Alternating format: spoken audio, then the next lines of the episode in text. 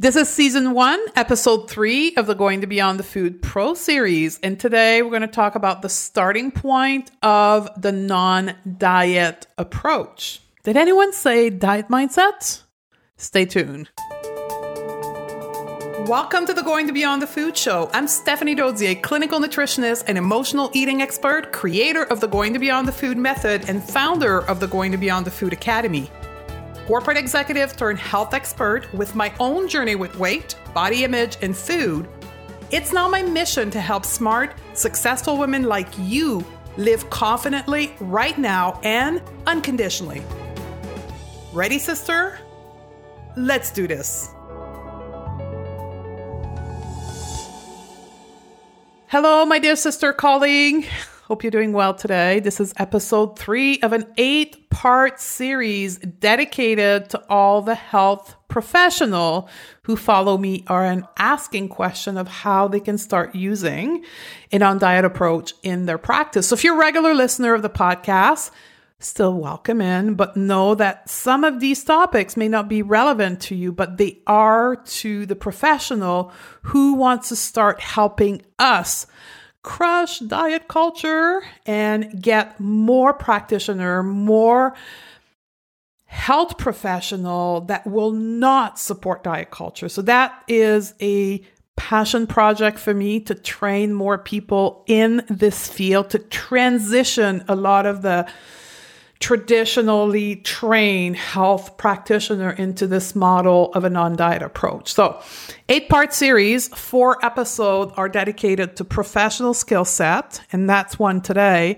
and four are dedicated to business training because and it's very important for everyone to understand this. When you choose to use a non diet approach to food and to health, you are almost forced to create your own business because this is not a model of care approach that's recognized in the vast majority of public health or even uh, private health sector. I'm thinking the United States here. Therefore, you become an independent practitioner and have to run your own business so you can create an income for yourself, right? So um, that and that running a business in an on diet model is vastly different than a traditional health business. So that's the intention here. Now, here's a quick recap of where we've been. Episode one, we talked about the harm that we could be causing our patients and client by applying a traditional model of counseling with nutrition. Then we went in episode two and talked about what the heck is an intuitive eating business and what do I actually sell? Because I need to create a revenue for myself, but how am I going to package this and actually create an income for myself. And then uh, episode three is today is where do we start with our client? Now, I referred to this in episode one. The non diet model is a bottom up approach. We don't tell client what to do from the, the top. We instead go right at the bottom and look what actually drives the behavior around food, around health. And we quickly realize that it is the brain, the mind, right? And that's where I coined the term diet brain, is what I've realized in practicing with women and my own journey is that my brain and the brain of my client had rewired and had adapted to years and years of this failure system that's called dieting. And to survive it, it had to rewire itself, and that's what's called diet mindset. And it's more than a mindset, it's actually how the brain literally physiologically change to survive dieting. Now, if you are a practitioner and you're not formally trained in a non diet model, and you want to perhaps start introducing some of those practices for you, the first place I'd like you to start is to go get our intake form. So I'm giving them away for free. All you have to tell me is where you want me to send them. It's in the show notes. And here's what I want you to do with those first I want you to assess your own relationship to food and your relationship to dieting. with those forms. You'll see when you receive them. Um, and then you let me know how you fared and if you have any question.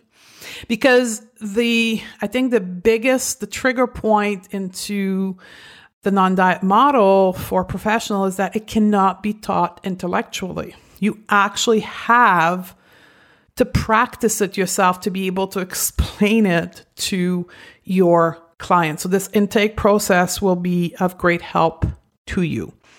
So, here's what we're going to cover today the professional approach to diet mindsets, right? The brain with regards to food and health. We're going to take a step back and look at how humans make food choices, how the diet brains develop, um, and we're going to look at the solution, which is uh, self coaching.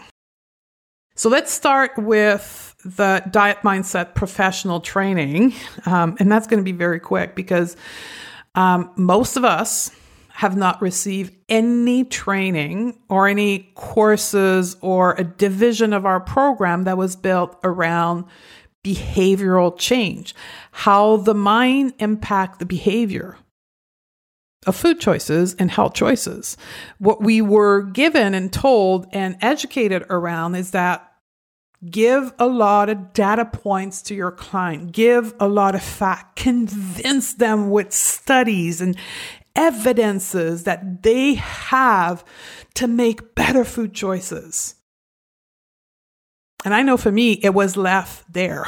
So I went into practice and apply that model that I was taught. And I very quickly realized that it wasn't going to work.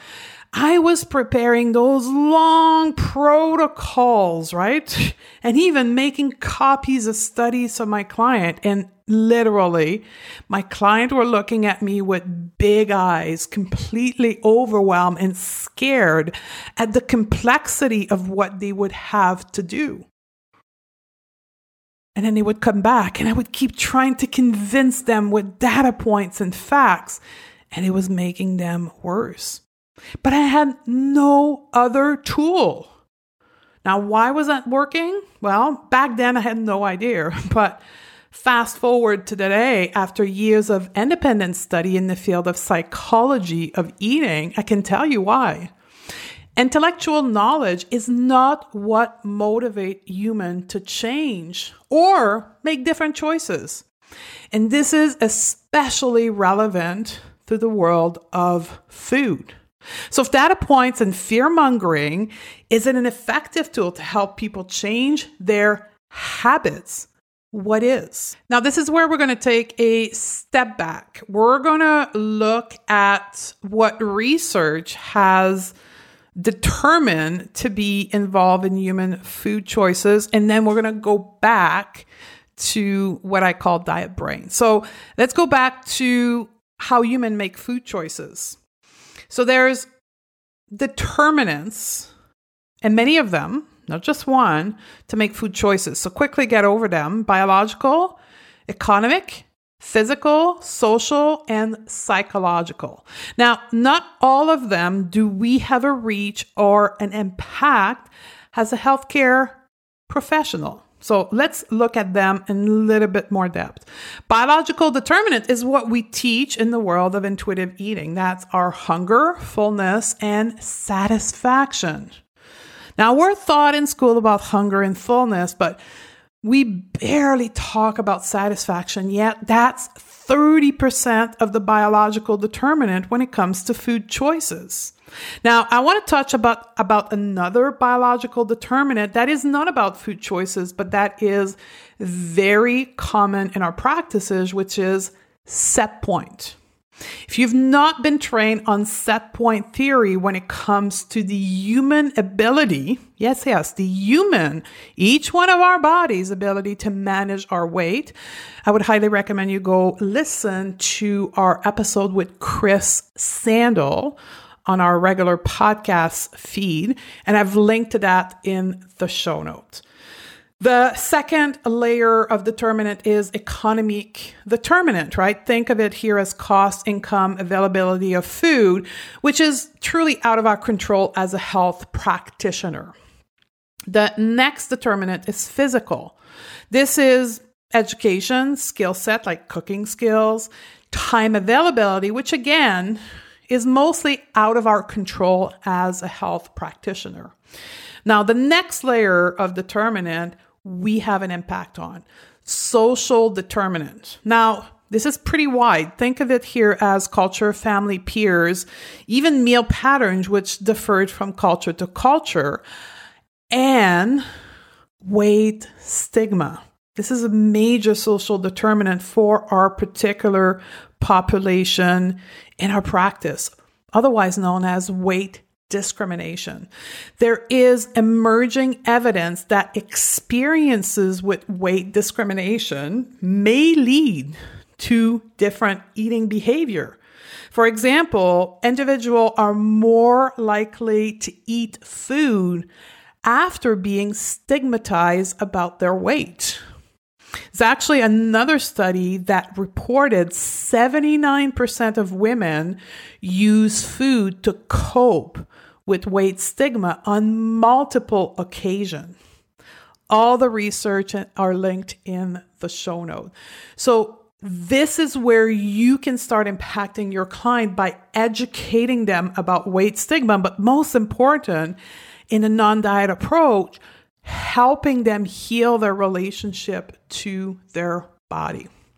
The next layer of determinant, this is where we're playing big psychological determinant in the world of mind and emotion, mood, stress, guilt, which is so relevant when you've been dieting for years. Now, there is a lot of research that recognize that mood and emotion influence our food choices. And this is why this is the first three pillar of the going beyond the food method, this non-diet approach that I keep referring to. That's where I talk about bottom up approach because it has a bigger impact on our clients' food choices than intellectual knowledge and data point. We have to help them regulate their emotion change their mindset around food and health and their body image so that they naturally, sustainably make better choices. And the last one is attitude, belief, and knowledge about food. Do you see how this is like the last layer? Now, we go there in a non diet approach, but we go there at the end of the process, not at the beginning, because it never gets to the root of the decision. So, because of our backward approach to health and nutrition choices that we are taught in school, that we then apply with our client, that is part of the reason why our client develop what I call diet brain. Because what's unique about human eating behavior, unlike many other biological function, is that we can use cognitive control to change our innate cue. We can bypass hunger and fullness cue by using the prefrontal cortex part of our brain to overrule them. We can't do that when it comes to our blood pressure. Like, even if you sit here today and you say, I'm going to lower my blood pressure, not going to happen. But you can do that with food. So, what happened is, I'll include myself in there, we consciously start manipulating our food choices, our hunger, our fullness, our need for satisfaction, so we can achieve in most cases, a changed body, a weight loss. And here's where it's even more relevant for women client. There is studies reporting that women are significantly overruling their biological determinant in order to achieve a different body size.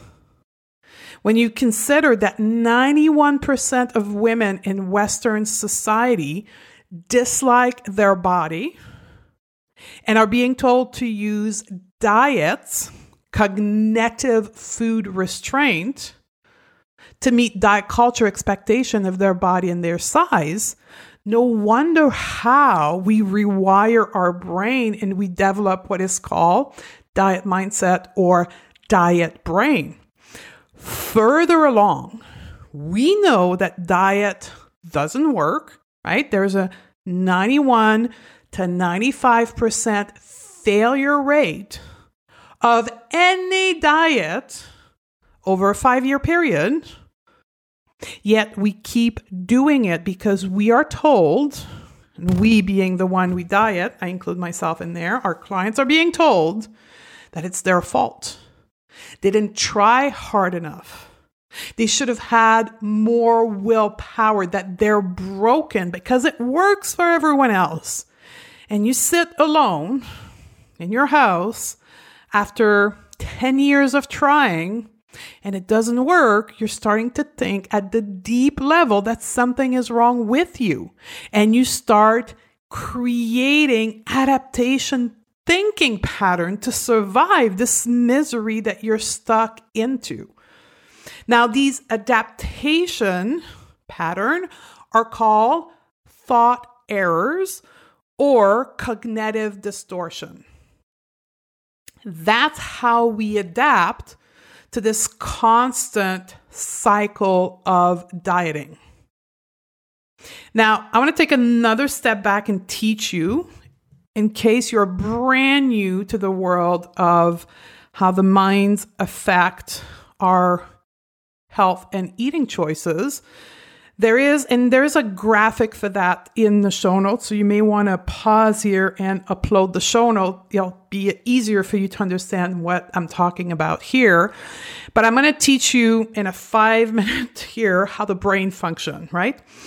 We are faced with event in our life, right? A trigger event, people, choices we have to make. That's called in the graphic in the show note called circumstance, right? we are faced with a choice we have to make, and then that goes into our brain within milliseconds, and then it's put through our filter of life, what I call our perspective, right? This is our long health belief, our value system, our past experience, diet culture, and then we make a decision. We create a thought about this choice, right? We have to make a choice. We evaluate it with our perspective. We make a choice. We create a thought, a decision point that then creates an emotion in our body. Every thought we have creates an emotion, and our emotion are what creates our action or behavior. The collective of our action then creates our result. And this, my dear friend, is the cycle of life. This is why the research on food choices points out a psychological, cultural, and social determinant as the main driver of food choices because it's emotion based. Over time, the brain, the mind, adopt ways of thinking because what we innately think, feel, and act upon is wrong. So we start modifying this way of thinking, and that's what we call thought errors or cognitive distortion. Now, there's many of them. I'm going to give you a few here, but I'm going to also talk to you about the one that are specific to yo-yo dieter, or chronic dieter, or people with disordered eating. So Cognitive thought error can go as far as jumping to conclusion, black and white thinking, catastrophizing, overgeneralization, labeling, emotional reasoning, magnifying, minimizing. Now, diet brain is a collective of those four most observed thought error present in women who have been long-term restrainer chronic dieter, yo yo dieter, a disordered eater. Put it, them all under the term chronic dieter. That was my experience and the one of all the women that I worked with. And this is where Diet Brain came from. So, what are those four main distorted way of thinking that are acquired by the diet cycle. Number one, all or nothing, black and white thinking. This is best described as the on the diet, off the diet lifestyle, the labeling of food, good and bad food, dichotomy of food. Now, here's where this is significantly impactful is over time of starting to have an all or nothing black and white thinking with food, with health. This rewiring of our brains start affecting all aspect of our life. The way we exercise, the way we work, our approach to our career, relationship, how we raise our children, etc., etc., etc. When I work with long-term dieter, which is 99% of my clientele, they have an all or nothing black and white thinking in their whole life. And when you start studying neuroscience, you quickly understand why. Because when you wire the brain, the neurons to think one way or to act one way, it cannot just be applied in one part of your life. It is applied in everything in your life. This is why diet brain is so powerful. And this is why, if we don't start there with this segment of our population, it will be a guaranteed failure because the problem is never food. The problem is all or nothing black and white thinking. Now, here's the second one perfectionism. Now, simply put, this is the everything must be perfect so I can be worthy of love and acceptance. At first, it's with diet and food and exercise, but as failure accumulate, it becomes a way of life that prevents the person from rejection to the, their believed unperfect body. This is a coping mechanism for what they believe to be not good enough. Now, this cognitive distortion leads to perfectionist fantasy. This is when we make our current life so miserable by thinking that if we can only solve the weight of our body or, or its appearance, this will provide us with the happiness we are seeking. And I want to caveat here with also the segment of our population that says, if I could only be optimally healthy, I will finally lose the weight so my life will be perfect. This is perfectionism still. Here's the third determinant of diet brain mental filtering. It's my body's fault. The body and the size of our body takes the blame for everything that's wrong in our life. From health to relationship to opportunity to the way we feel to the way we live, it's the fault of our body. If our body could be smaller, there would be no problem and our life would be perfect. And that leads to a lot of comparing ourselves. And I use the word our because I am the typical client here that is a better approach with the non diet approach. And then the fourth element of diet brain is people pleasing. This is when women move to external validation of their worth because their own internal validation of their self worth is absent. They internally do not believe that they're good enough, that they're worthy because of their body size or their inability to lose weight. So then they move on to get this validation that every single human being need from the world outside of them. So they become people pleaser. They please, they do, they comfort everyone around them to avoid potential rejection and gaining acceptance. These are the four most common cognitive distortion present with chronic dieter or disordered eater. If you're a practitioner who's been practicing for a while, you are recognizing yourself or a lot of your clients. So, in a non diet approach, what do we do with this? How do we help our client from a bottom up approach? This is when self coaching comes in. Self coaching is a framework that supports changing the way we think, rewiring the brain to no longer be perfectionist, all or nothing, people pleaser, blaming our body for everything. It is based from two principles. Number one, neuroplasticity, which is the brain's ability to reorganize itself and heal itself, which is something that neuroscience fully recognize, right? We have this ability to change if we do it the right way.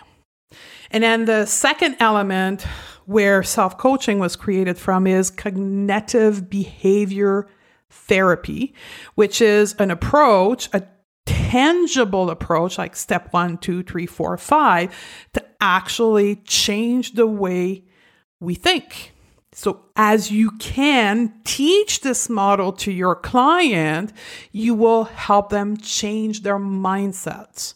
Now, self coaching is you can find out more about self coaching on my website, and I've linked to the article in the show note as well. Uh, but basically, it's a framework, right? I teach it into five step. Um, if you take my program or if you take the mentorship program, it's taught to you right off the bat as well. But think about it into three layer. The first layer of self coaching is to develop the ability to observe oneself. It helps you develop the skill set of being the observer of your inner world, of your thoughts and of your emotion. And this process of observation raises the level of interoception, right? This ability to feel our inner world. And that is greatly helping the intuitive eating process, which teaches our client to connect with hunger, fullness, and satisfaction, which is all inner world experiencing. So think of self coaching and intuitive eating as brothers and sisters. They work along in the exact same goal. The second layer of self coaching, the second step, if you want, is about developing a non judgmental observation of our own behavior. And, and intuitive eating, again, hand in hand, teaches shifting from judgment to curiosity. The same goes with when we heal our mindset. Instead of judging our thoughts, we actually ask ourselves, I wonder why my brain thinks like that. I wonder why. You become curious. And then the last layer of self coaching, right, is conscious response. It's about choosing how you want to respond to event, to trigger, to circumstance, instead of reacting unconsciously. And I can give you an analogy here. It's when people binge or overeat, right? The binging process is an unconscious reaction to a bunch of emotion that they have within themselves the best interrupter or the most efficient interrupter of binging or overeating is actually mindfulness. Is becoming conscious of what's happening of the eating process in the middle of the binge and actually without judgment asking yourself what is going on? So you then become conscious. You can continue to eat. I would say to my client continue to eat but do it from a place of consciousness, from a place of being present. And when you do that, I guarantee you that the food will not taste the same, that you probably will not eat as fast, and you likely are to stop when you feel full. That's the conscious response element. And self coaching, again, work hand in hand with intuitive eating because that's the premise of intuitive eating, right? Make conscious choices about food. Self coaching helps you rewire the brain so it's easier and faster for the client to become an intuitive eater. Now, self coaching is how I adapted the cognitive behavior therapy model for the purpose of the non diet model. So let's start with that framework.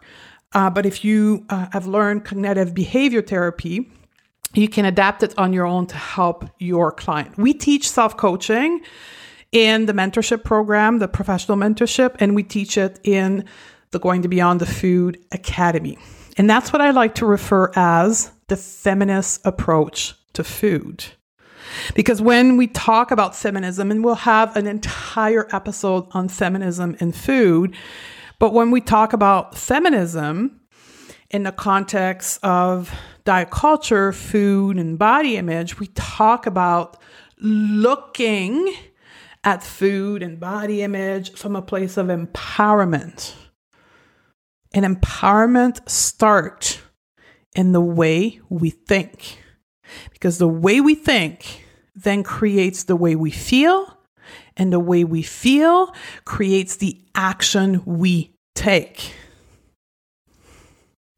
So there you have it. This is how we as non-diet professional help our clients recover from diet mindset, help rewire their diet brain and work from a bottom up approach. Now, if you want to hear the other podcasts in the series, you got tease on this one and you like it, you can go to stephaniedodier.com slash pro series. You will not only see there the other podcast episode available, but you will also see more training. We do have um, webinar training available. Uh, we have one coming up on May the 5th and then one on May the 19th. And then once we have done them live, I'm going to repackage them and you'll be able to access them in a replay. So no matter when you're listening to this, um, you will be able to access those three webinar in on that uh, sector of our website. We also have article that I've written uh, you can go and check that out in the Pro Series section. And the Going to Beyond the Food mentorship program, which is a six month business and professional training skill set program that is exclusively designed for female health practitioner um, to master their own journey beyond food with intuitive eating and body neutrality, but also learning how to market their business with heart so they can have a massive impact on other women. This is my passion project to help crush diet culture by uh, equipping more professional with the non diet approach. So, in the next episode, it'll be a business episode, and we'll talk about how a non diet marketing approach is vastly different from a traditional health marketing approach. Stay tuned for that. I love you, sister, and I look forward to hang out with you on the next podcast.